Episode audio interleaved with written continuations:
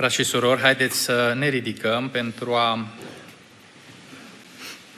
citi un cuvânt din Cartea Faptele Apostolilor, capitolul 9, începând cu versetul 31 la 43.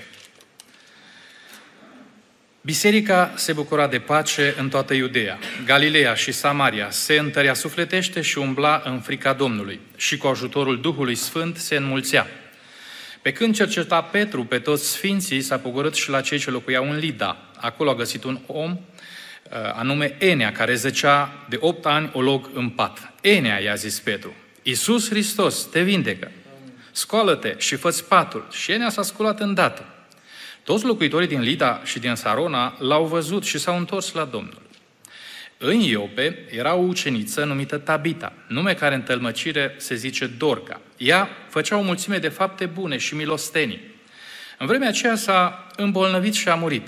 După ce au scăldat-o, au pus-o într-o odaie de sus, fiindcă Lida este aproape de Iope, ucenicii când au auzit că Petru este acolo, au trimis doi oameni la el să roage. Nu pregeta să vii până la noi. Petru s-a sculat și a plecat împreună cu ei. Când a sosit, L-au dus în odaia de sus, toate văduvele, l-au înconjurat plângând și au arătat hainele și cămășile pe care le făcea Dorca pe când era cu ele. Petru a scos pe toată lumea afară, a îngenunchiat și s-a rugat. Apoi s-a întors spre trup și a zis, Tabita, scoală-te! Ea a deschis ochii și când a văzut pe Petru, a stătut în capul oaselor. El i-a dat mâna și a ridicat-o în sus. A chemat îndată pe sfinți și pe văduve și le-a pus-o înainte vie. Minunea aceasta a fost cunoscută în toată cetatea Iope și mulți au crezut în Domnul. Petru a rămas în multe zile în Iope la un tăbăcar numit Simon. Amin. Vă invit să ocupăm locurile. Frați și surori, continuăm uh, incursiunea în această carte frumoasă, Cartea Faptele Apostolilor, care descrie activitatea bisericii primare, primilor creștini, uh, ucenicilor Domnului după înălțarea uh, Domnului Iisus Hristos la cer. În uh, primele 12 capitole îl vom vedea așa cum am putut și până acum să vedem și în pasajul de față, în afară de, sigur, lucrarea Domnului Iisus Hristos, de Dumnezeu, dar în prim plan dintre apostoli, dintre ucenicii Domnului, pe Petru, care acționează plin de credință, foarte sigur pe el, uh, sigur, toate acestea sub călăuzirea Duhului Dumnezeu, călăuzit de Duhul lui Dumnezeu și făcând lucrarea lui Dumnezeu. Apoi, începând cu capitolul 13, iată, discutăm de un uh, Saul întors la Domnul, de Sfântul Apostol Pavel, care își începe lucrarea și uh, parcă Petru intră într-un con de umbră, ca să zic așa, și uh, reflectorul este pe Pavel, pe activitatea lui, pe lucrările pe care le-a făcut Pavel, până ce a ajuns în îndepărtata Romă uh, ca prizonier, în detenție.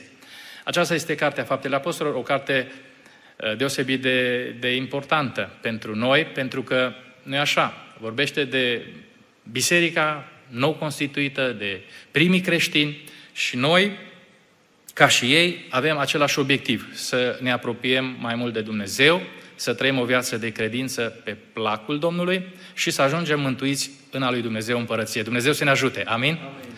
Doamne, ajută-ne! Atât de frumos este descrisă în primul, în primul capitol, în primul verset, versetul 31 al pasajului pe care tocmai l-am citit, Uh, starea de fapt a bisericii. Situația bisericii din Iudeea, Galileea și Samaria a fost amintit și uh, joia trecută, acest verset, uh, starea de fapt care era în biserica primului secol, cu toate problemele care Scriptura este o carte sinceră, foarte corectă, la un moment dat sunt sau au fost și slăbiciuni și ele sunt evidențiate de Cuvântul lui Dumnezeu. Au fost și în Anania și Safira, au fost și alte probleme, dar iată că, pe ansamblu, situația bisericii era caracterizată de aceste elemente. Pace socială, biserica se bucura de pace. Saul, persecutorul, de temut al bisericii, care știm ce făcea, intra prin biserici, luau bătrâni, copii, oameni adulți, îi arunca în închisoare, îi prigonea pur și simplu pentru că uh, așa înțelegea el să facă lucrarea lui Dumnezeu. El credea că face lucrarea lui Dumnezeu și că face un bine lucrării lui Dumnezeu atunci când pe creștini îi aruncă în temniță, dar iată, Saul, persecutorul, se întoarce la, la Dumnezeu, el uh, învață, smerit, prin descoperire cerească, Evanghelia Domnului Iisus Hristos și se pregătește să fie el însuși un lucrător împreună cu Domnul Iisus Hristos. Pace socială. Biserica se bucura de pace. Apoi, se întărea sufletește, edificare spirituală. Ei creșteau spiritual. Știm îndeletnicirea lor uh, de căpătâi.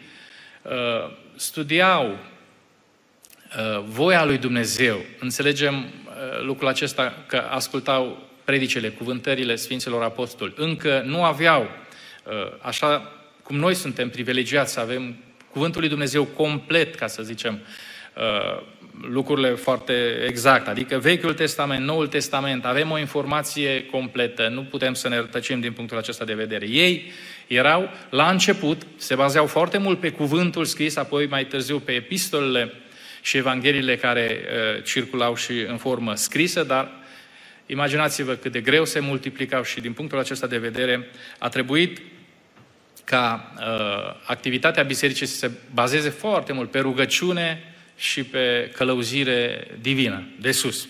Ei se edificau cu toate acestea spiritual, se întăreau sufletește.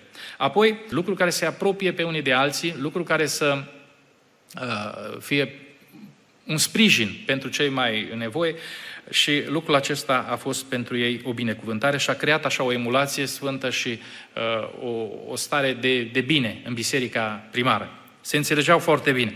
Era și o creștere supranaturală. Așa găsim scris în versetul 31 și se încheie cu această afirmație că biserica primară, cu ajutorul Duhului Sfânt, se înmulțea.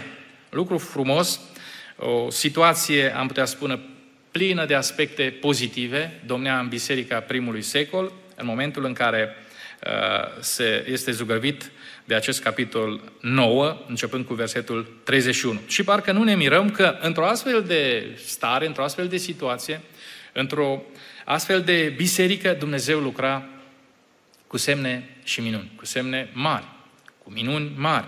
Vedem primul dintre ele, care este descris în acest pasaj pe care l-am citit, vindecarea lui Enia, un om paralizat de 8 ani, 8 ani a stat pe pat, 8 ani a fost uh, olog în limbajul uh, acesta al Sfintei Scripturi, nu se putea ridica, nu se putea uh, deplasa, Uh, un om țintuit patul, un om care avea nevoie de îngrijiri, dar care, în momentul în care, uh, în mod direct, Petru îi se adresează și uh, îi spune acele cuvinte, Iisus Hristos te vindecă, scoală-te și fă spatul. Enea, plin de credință, s-a sculat îndată.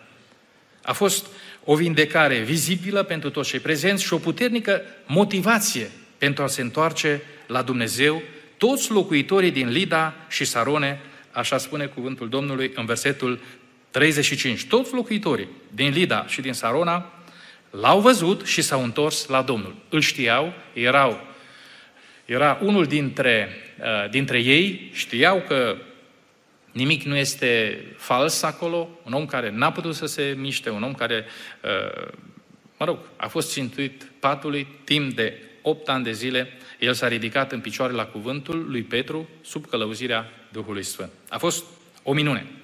Un semn și o minune și mai mare a fost uh, cea pe care o descrie cuvântul Domnului începând cu versetul 36, învierea Tabitei. Uh, Petru, fiind în zonă, exact în acele momente, uh, în apropiere, era Lida și Sarona de Iope, unde s-a întâmplat această, am spune, Uh, situație tristă. O uceniță, o uh, credincioasă, Tabita, care făcea multe fapte bune, cred cuvântul Domnului, cu mâna ei făcea niște lucrări care erau apoi pentru alții uh, ceva de ajutor. Era o persoană credincioasă, dar în același timp și o persoană practică în credința ei. Însă, o boală incurabilă a făcut-o să uh, cadă dintr-o dată, a, a murit și ucenicii au trimis după Petru. Vedeți, aici cuvântul Scripturii nu ne spune dacă în momentul în care au plecat acea delegație la uh, Lida, să-l cheme de îndată pe Petru, dacă invitația a fost la o înmormântare cu cinste, așa cum merita această uh, credincioasă, Tabita, nu știu dacă ei au avut vreun moment în mintea lor, uh, ucenicii, credincioșii din uh, Iope, ce va urma. Nu știm dacă a fost, așa cum spuneam, o invitație la o înmormântare, uh, așa cum merita această credincioasă, Tabita, sau în inima lor a existat credința aceasta, convingerea că Dumnezeu poate să lucreze într-un mod atât de minunat în care a făcut-o.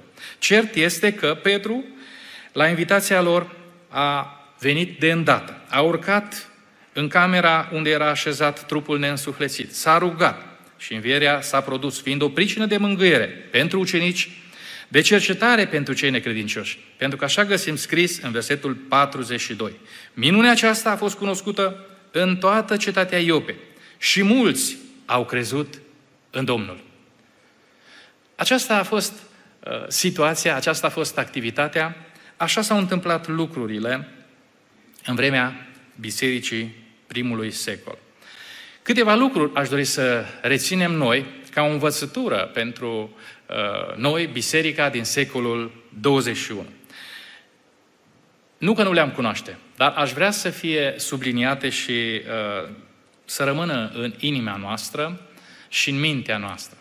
Vedem că toate aceste activități, minuni pe care Dumnezeu le-au făcut, nu au fost uh, ceva care să delecteze publicul.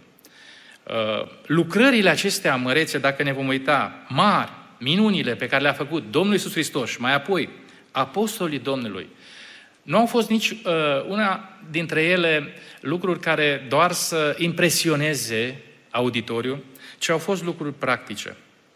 Au fost lucruri care au venit, uh, care au, uh, au împlinit niște nevoi reale. Fie că a fost vorba de uh, hrănirea mulțimilor, uh, mulțimilor care veneau să-L asculte pe Domnul Iisus Hristos atunci când Domnul Iisus Hristos a înmulțit pâinile, fie că a fost vorba de vindecări supranaturale, toate acestea au fost lucrări care au împlinit nevoi reale.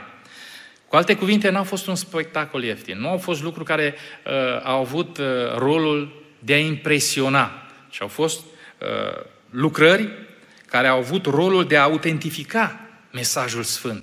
Adică au avut rolul toate lucrările care le-a făcut Domnul Iisus Hristos și mai apoi apostolii și uh, le găsim în Sfânta Scriptură, au avut rolul de a întări cuvântul uh, rostit de aceștia, de Domnul Iisus Hristos și de apostoli, ca oamenii să creadă că acesta este cuvântul lui Dumnezeu.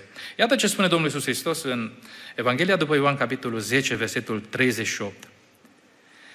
Chiar dacă nu mă credeți pe mine, le spunea Domnul Iisus Hristos, credeți măcar lucrările acestea, ca să ajungeți să cunoașteți și să știți că Tatăl este în mine și eu sunt în Tatăl. Apoi, Apostolul Petru, în capitolul 2 din Faptele Apostolilor, versetul 22, deci Fapte 2 cu 22, spune și el la rândul lui, pe Iisus din Nazaret, om adeverit de Dumnezeu înaintea voastră, prin minunile, semnele și lucrările pline de putere pe care le-a făcut Dumnezeu prin El în mijlocul vostru. Rețineți, om, om Dumnezeu, adeverit de Dumnezeu. Deci, iată, toate aceste lucrări au avut acest scop primordial de a uh, da greutate cuvântului rostit, cuvântului Evangheliei pe care rosteau apostolii, în scopul ca oamenii să fie mântuiți. Sigur, toate faptele și toate lucrările acestea mărețe, toate aceste minuni, au împlinit și nevoi reale ale oamenilor. În Evrei, 2 cu 3, eh, Evrei, capitolul 2, versetul 3 și 4, cuvântul Domnului vine și spune la rândul său în felul următor. Cum vom scăpa noi dacă stăm nepăsători față de o mântuire așa de mare, care, după ce a fost vestită întâi de Domnul, ne-a fost adeverită de cei ce au auzit-o în timp ce Dumnezeu întărea mărturirea, mărturia lor cu semne, puteri și felurite minuni și cu darurile Duhului Sfânt. Sigur că toate aceste minuni, toate aceste lucrări mari pe care Domnul Iisus Hristos le-a făcut, mai apoi apostolii Domnilor le-au făcut, au dovedit puterea împărăției lui Dumnezeu. În 1 Corinteni, capitolul 2, versetele 4 și 5, Apostolul Pavel le scrie corintenilor că, de fapt, toată propovăduirea lui, Evanghelia pe care el le-a propovăduit-o, nu a fost uh, una care să se bazeze pe cuvinte meșteșugite, pe uh, pregătirea lui, care era una reală, ci a fost bazată pe puterea lui Dumnezeu. Deci, 1 Corinteni, capitolul 2, versetele 4 și 5. Iată cuvintele Sfântului Apostol. Și propovăduirea mea nu stătea în vorbirile înduplecătoare ale înțelepciunii, ci într-o dovadă dată de Duhul și de putere, pentru ca credința voastră să fie întemeiată nu pe înțelepciunea oamenilor, ci pe puterea lui Dumnezeu. Căci împărăția lui Dumnezeu nu stă în vorbe, ci în putere. Scrie tot el în 1 Corinteni, capitolul 4, versetul 20. Lucrurile acestea trebuie să le reținem. Faptul că tot ceea ce Dumnezeu a lucrat în perioada Noului Testament, în perioada Bisericii primare, a fost o lucrare misionară, o lucrare care, sigur, a venit și în întâmpinarea nevoilor oamenilor din acea vreme. Imaginați-vă că uh, medicina, dacă acum este depășită de multe boli incurabile, de multe afecțiuni pe care oamenii le au, cu toate acestea sunt multe spitale, cu toate acestea sunt uh, laboratoare de analiză, medici de diferite specialități.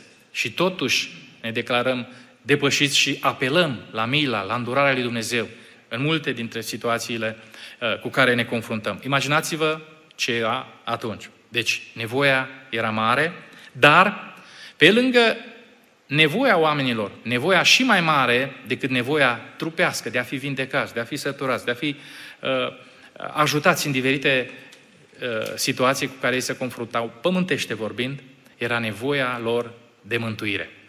Ori, uh, venind aceste minuni să întărească Evanghelia transmisă de Sfinții Apostoli, lucrul acesta a avut acest scop, acest scop primordial.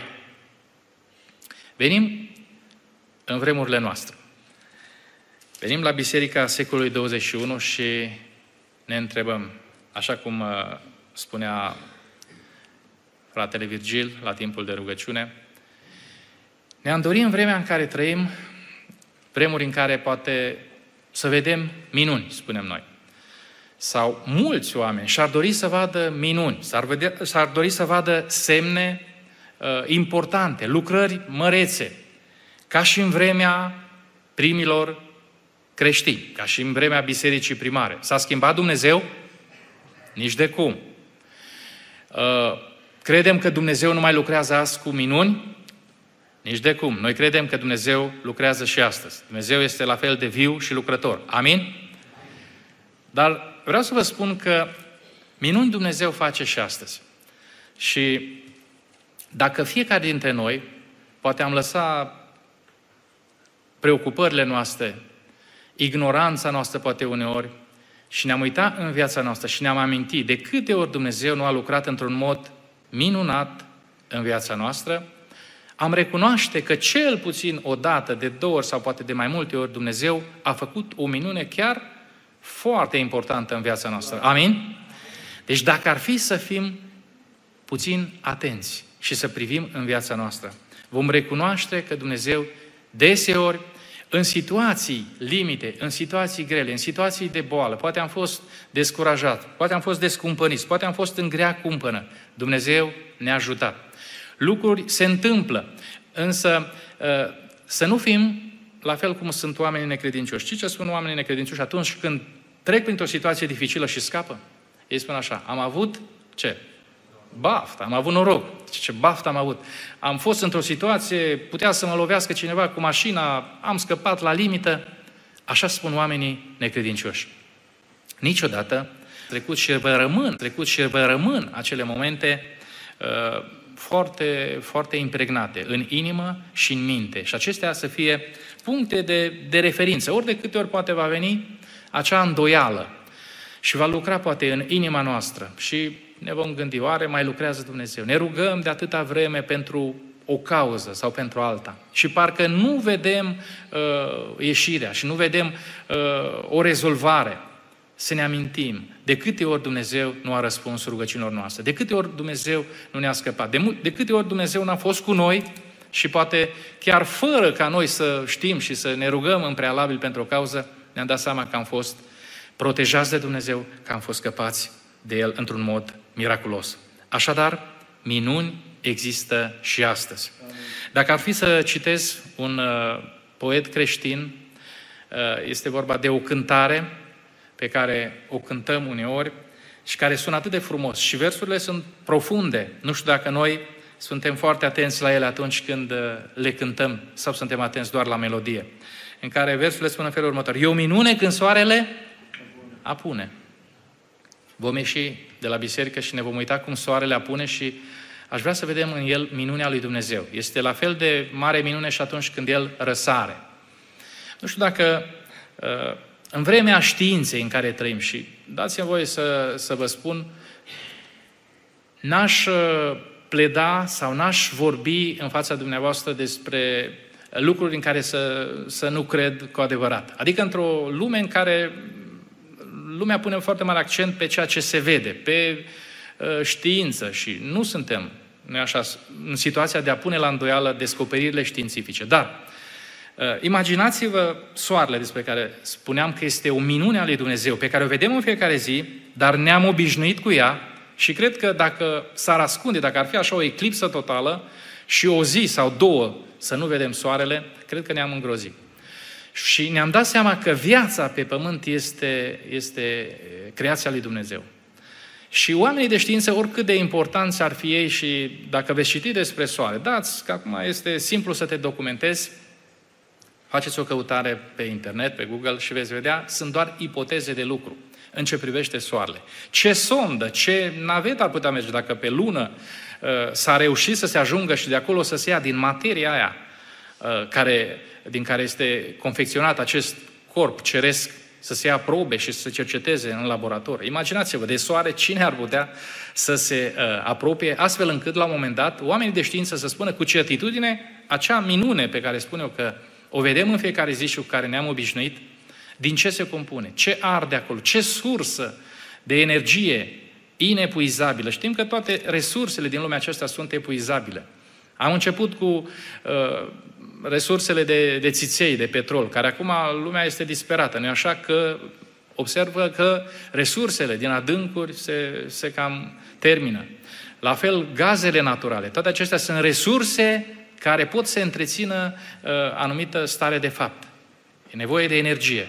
Și acum, omul foarte deștept a descoperit această sursă inepuizabilă, care este soarele, și așa au apărut mai nou celulele fotovoltaice și o nouă orientare înspre energia aceasta pe care o obținem prin lumina solară. Dragii mei, soarele este o minune a lui Dumnezeu. O vedem în fiecare zi. Credem noi în minuni. Poate va spune cineva, uh, da, dar noi am vrea minuni de altfel. Din acelea de vindecări, așa cum spunea fratele Virgil, la timpul de rugăciune, să vedem cum oamenii aruncă cârjele, uh, cum se ridică omul uh, plin de cancer în picioare și după aia mai trăiește 50 de ani? Sigur că da. Dumnezeu poate să facă dacă a reușit să, să facă minunea aceasta de soare și minunea de natură pe care o vedem, Dumnezeu poate să facă pentru Dumnezeu. Este o minune mult prea mică aceasta. Însă, aș vrea să spun că deseori minunile nu le vedem sau nu sunt realități, minunile făcute sau pe care le face Dumnezeu nu sunt în viața anumitor oameni, pentru că oamenii au așteptări nerealiste de la Dumnezeu. În fiecare zi poate ne-am dorit ca Dumnezeu să facă o minune sau poate o dată pe an sau cât mai des, minuni din acelea uh, despre care se spunea și la timpul de rugăciune. Adică, ce înseamnă mine? Lucruri neobișnuite. Am dorit ca Dumnezeu să facă lucruri neobișnuite și spunem noi, am fi mai puternici în credință atunci, ne-am îmbărbăta, am fi mult mai, uh, poate, activi în lucrarea lui Dumnezeu. Însă, știți de ce spun că așteptarea unor astfel de oameni este nerealistă? Pentru că, la un moment dat, Domnul Iisus Hristos spune următoarea întrebare. În Matei, capitolul 5, versetul 47, și o să vă dați seama despre ce este vorba, contextul. Dar întrebarea este, foarte pe scurt, sună în felul următor. Ce lucru neobișnuit faci tu? Adică tu cel care pretinzi de la Dumnezeu în fiecare zi să vezi lucruri neobișnuite, lucruri nemai întâlnite, minuni. Tu ce lucru neobișnuit faci? Și acolo se vorbește despre a iubi, dacă ești nedreptățit să ierți, să-ți iubești chiar vrăzmașul, asta ar fi niște lucruri neobișnuite. Dar noi, poate de multe ori ca și creștini, uh, suntem în situația aceea de a ne plăcea comoditatea și mai bine să fim niște creștini comozi, poate mai bine să îmbărțișăm cu dragoste doar pe frații noștri, cum spune acolo, poate mai bine să zâmbim doar către cei care ne zâmbesc sau să facem, să întoarcem binele doar la cei care ne oferă lucrul acesta. Și atunci, în momentul în care ești un astfel de creștin, în momentul în care poate suntem astfel de creștini, oameni care uh, nu ne place să facem lucruri neobișnuite, lucruri care l-ar proslăvi pe Dumnezeu, l-ar ridica în ochii. Imaginați-vă oamenii nemântuiți în momentul în care te-ar vedea făcând în felul acesta. Adică iubindu-ți vrăzmași, adică făcând bine celui ce-ți face răul. Acestea sunt lucruri neobișnuite pentru lumea înconjurătoare. Însă, din comoditate, poate din alte motive, Alegem să fim creștini obișnuiți și deseori poate uh, se împlinește uh, acele, acel reproș pe care Domnul Iisus Hristos îl semnalează acolo în Matei, capitolul 5, versetul 47. Și dacă îmbrățișați cu dragoste numai pe frații voștri, ce lucru neobișnuit faceți? Oare, și este un cuvânt greu, păgânii nu fac la fel? Și atunci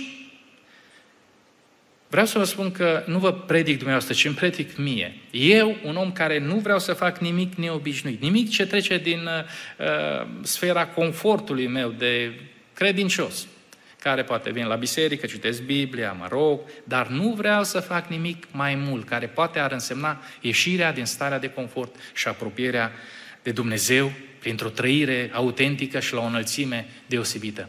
Poate avem uneori așteptări nerealiste. Dorim ca Dumnezeu să lucreze cu semne mari și cu minuni mari, dar noi să fim comozi. Dumnezeu să ne ajute să înțelegem că trebuie să ne apropiem mai mult de El. Vremea minunilor nu a trecut. În uh, Iacov, capitolul 5, versetul 15, referindu-se la modul în care trebuie să ne comportăm atunci când trecem prin situații de boală, prin situații uh, din acestea care uh, necesită intervenția lui Dumnezeu în viața noastră. Spune acolo cuvântul Domnului că rugăciunea făcută cum? Așa numai, de pe buze, simplu. Nu, rugăciunea făcută cu credință va mântui pe cel bolnav și Domnul îl va însănătoși. Și dacă a făcut păcate, îi vor fi iertate. Haideți să fim oameni ai credinței. Mi-o spun mie și o spun tuturor celor care în această seară sunteți aici, în locașul de închinare. Să ne apropiem mai mult de Dumnezeu, dar nu oricum, cu credință de plină.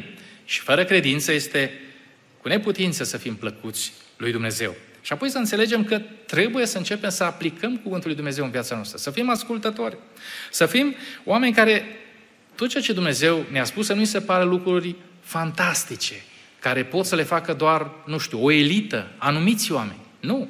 Haideți să încercăm să le facem noi. Și Dumnezeu ne va binecuvânta. În momentul în care vom vrea să facem și noi lucruri neobișnuite, sigur, care țin de puterea noastră, pe care uh, Dumnezeu ne-a dat-o ca să înfăptuim ceva neobișnuit pentru lumea din jurul nostru, dar plăcut sau după voia lui Dumnezeu, atunci și Dumnezeu se va bucura de noi și ne va binecuvânta și va face cu noi lucrări mari. Lucrări pe care doar El poate să le facă prin noi și Dumnezeu să fie slăvit în veci. Amin. Haideți să nu uităm niciuna din binefacerile lui Dumnezeu. Haideți să înțelegem că nu se bucură de minunile lui Dumnezeu. Chiar dacă Dumnezeu în viața noastră, spuneam, cu siguranță în viața fiecare dintre noi a făcut lucrări mari la un moment dat. Și fiecare dintre noi am putea să spunem o lucrare mare, cel puțin una, în care Dumnezeu ne-a ajutat, fie că a fost o situație de boală sau de altă natură. Dar să nu uităm, să nu uităm niciodată, pentru că cei care uită uh, riscă la un moment dat să nu mai vadă, împlinindu-se în viața lor lucrări mărețe, lucrări minunate. Iată, în Psalmul 78, versetele 9 la 11, găsim scris că fiii lui Efraim, înarmați și trăgând cu arcul, au dat dosul în ziua luptei. De ce? Pentru că n-au ținut legământul lui Dumnezeu și n-au voit să umble în tocmai după legea lui și, atenție, au dat uitării lucrările lui, minunile lui, adică a lui Dumnezeu, pe care li le arătase. Oamenii care uită riscă să fie uitați și ei de Dumnezeu. Și chiar dacă la un moment dat Dumnezeu a lucrat în viața lor într-un mod miraculos, într-un mod măreț și a făcut lucrări mari prin ei, iată că au ajuns oamenii aceștia să dea dosul în ziua luptei, pentru că ei au uitat lucrările lui Dumnezeu. Au uitat să-L slăvească pe Dumnezeu, să-i mulțumească pe Dumnezeu, să-L mulțumească pe Dumnezeu prin viața lor. Și atunci și Dumnezeu a uitat să mai lucreze în modul acela măreț cu ei. Și în felul acesta ei au ajuns, viteși fiind, să dea dosul în ziua luptei. Să nu uităm că minunile nu îi ajută sau nu le folosesc celor care uh, refuză să asculte, sunt încăpățânați și nu ascultă cuvântul lui Dumnezeu. Uh, se împietresc în fața voii lui Dumnezeu. Atunci când este vorba de a împlini voia lui Dumnezeu, uh, își împietresc inima și refuză să împlinească voia lui Dumnezeu. Să ne amintim de Faraon. Omul care, deși a văzut multe minuni, el totuși s-a împietrit și la un moment dat a ajuns să spună cine este Dumnezeu să ascult de el. Iar uh, în pilda aceea din Luca 16 pe care Domnul Iisus Hristos le spunea la un moment dat uh, ucenicilor, în care era vorba despre uh, bogatul și despre Lazar, știm acel dialog care are loc, care are loc după moartea lui Lazar și în care bogatul vroia ca Lazar să meargă și învia din morți să predice fraților lui, pentru a nu ajunge și ei în situația aceea de durere în care se afla el. Care este răspunsul venit din partea lui Avram? Sigur, este o pildă, dar descrie atât de bine ceea ce am vrut să uh, vă comunic în această după masă. Dacă nu ascultă de Moise și proroci, nu vor crede nici dacă ar învia cineva din morți. Eu cred cuvântul acesta. Credeți că dacă ar fi un eveniment atât de important cum ar fi o înviere a morților și omul respectiv s-ar duce să propovăduiască, ar fi o întoarcere așa, oamenii tot ar găsi motive de împietrire. Eu cred că oamenii tot ar găsi motive în care să se poticnească, să se împietrească, la fel ca și faraon care a văzut mâna lui Dumnezeu la lucru. De ce? Pentru că a fost un încăpățânat. Și așa sunt mulți dintre oamenii lumii în care trăim. Încăpățânați și fără dorința sinceră de a vrea să asculte. Așadar, orice minune și dacă ne uităm și în pasajul, în textul care a fost citit în această dupămasă, vom vedea că în versetul 35, în Lida și Sarona s-au întors toți, văzând doar o simplă vindecare, vindecarea lui Ena. Iar la învierea Tabitei, cuvântul Domnului ne spune în versetul 42 că mulți au crezut în Domnul. Deși a fost un, o minune mult mai mare, Parcă oamenii obișnuiți, parcă oamenii nu-mi dau seama ce-o fi fost în capul lor, dar nu mai găsim așa un procent de 100% de oameni care s-au întors văzând această mare lucrare pe care Dumnezeu a făcut-o prin mâinile Sfântului Apostol Petru. Așadar, frații mei, în concluzia acestei serii, aș vrea să vă spun că vremea minunilor nu a trecut. Dar să nu fim dintre aceia ignoranți care oricâte minuni și oricâtă facere de bine și oricât bine și binecuvântare și ajutor ne-ar da Dumnezeu, noi să le privim așa, ca niște lucruri care vin de la sine, pe care poate am fost la un moment dat cercetați, ne-am bucurat de ele, dar le uităm. Uitarea este un mare pericol și de aceea să ne amintim în permanență toate binefacerile lui Dumnezeu, să credem că Dumnezeu poate în continuare să ne binecuvinteze, să ne ajute în situații limită, să ne încredem în Dumnezeu și să uh, înțelegem că cea mai mare minune pe care uh, El a făcut-o în viața noastră a fost aceea să ne dea lumina cuvântului Lui și să ne uh, ajute să credem și crezând în El să avem viață. Aceasta este uh, cea mai mare minune până la urmă. Și apoi, bineînțeles, uh, toate celelalte care vin uh, la pachet sunt binecuvântări pe care le așteptăm, pentru care ne rugăm, dar să o facem cu credință și Dumnezeu ne binecuvintează. Dumnezeu răspunde. Însă, sunt și situații în care trebuie să spunem, la fel cum Domnul Iisus Hristos în rugăciune a spus, Tată, facă-se totuși nu voia mea, ci voia ta. Și voia lui Dumnezeu întotdeauna este, în primul rând, bună, plăcută și apoi desăvârșită. Dumnezeu să ne ajute ca în toate să acceptăm voia Lui în viața noastră. Amin.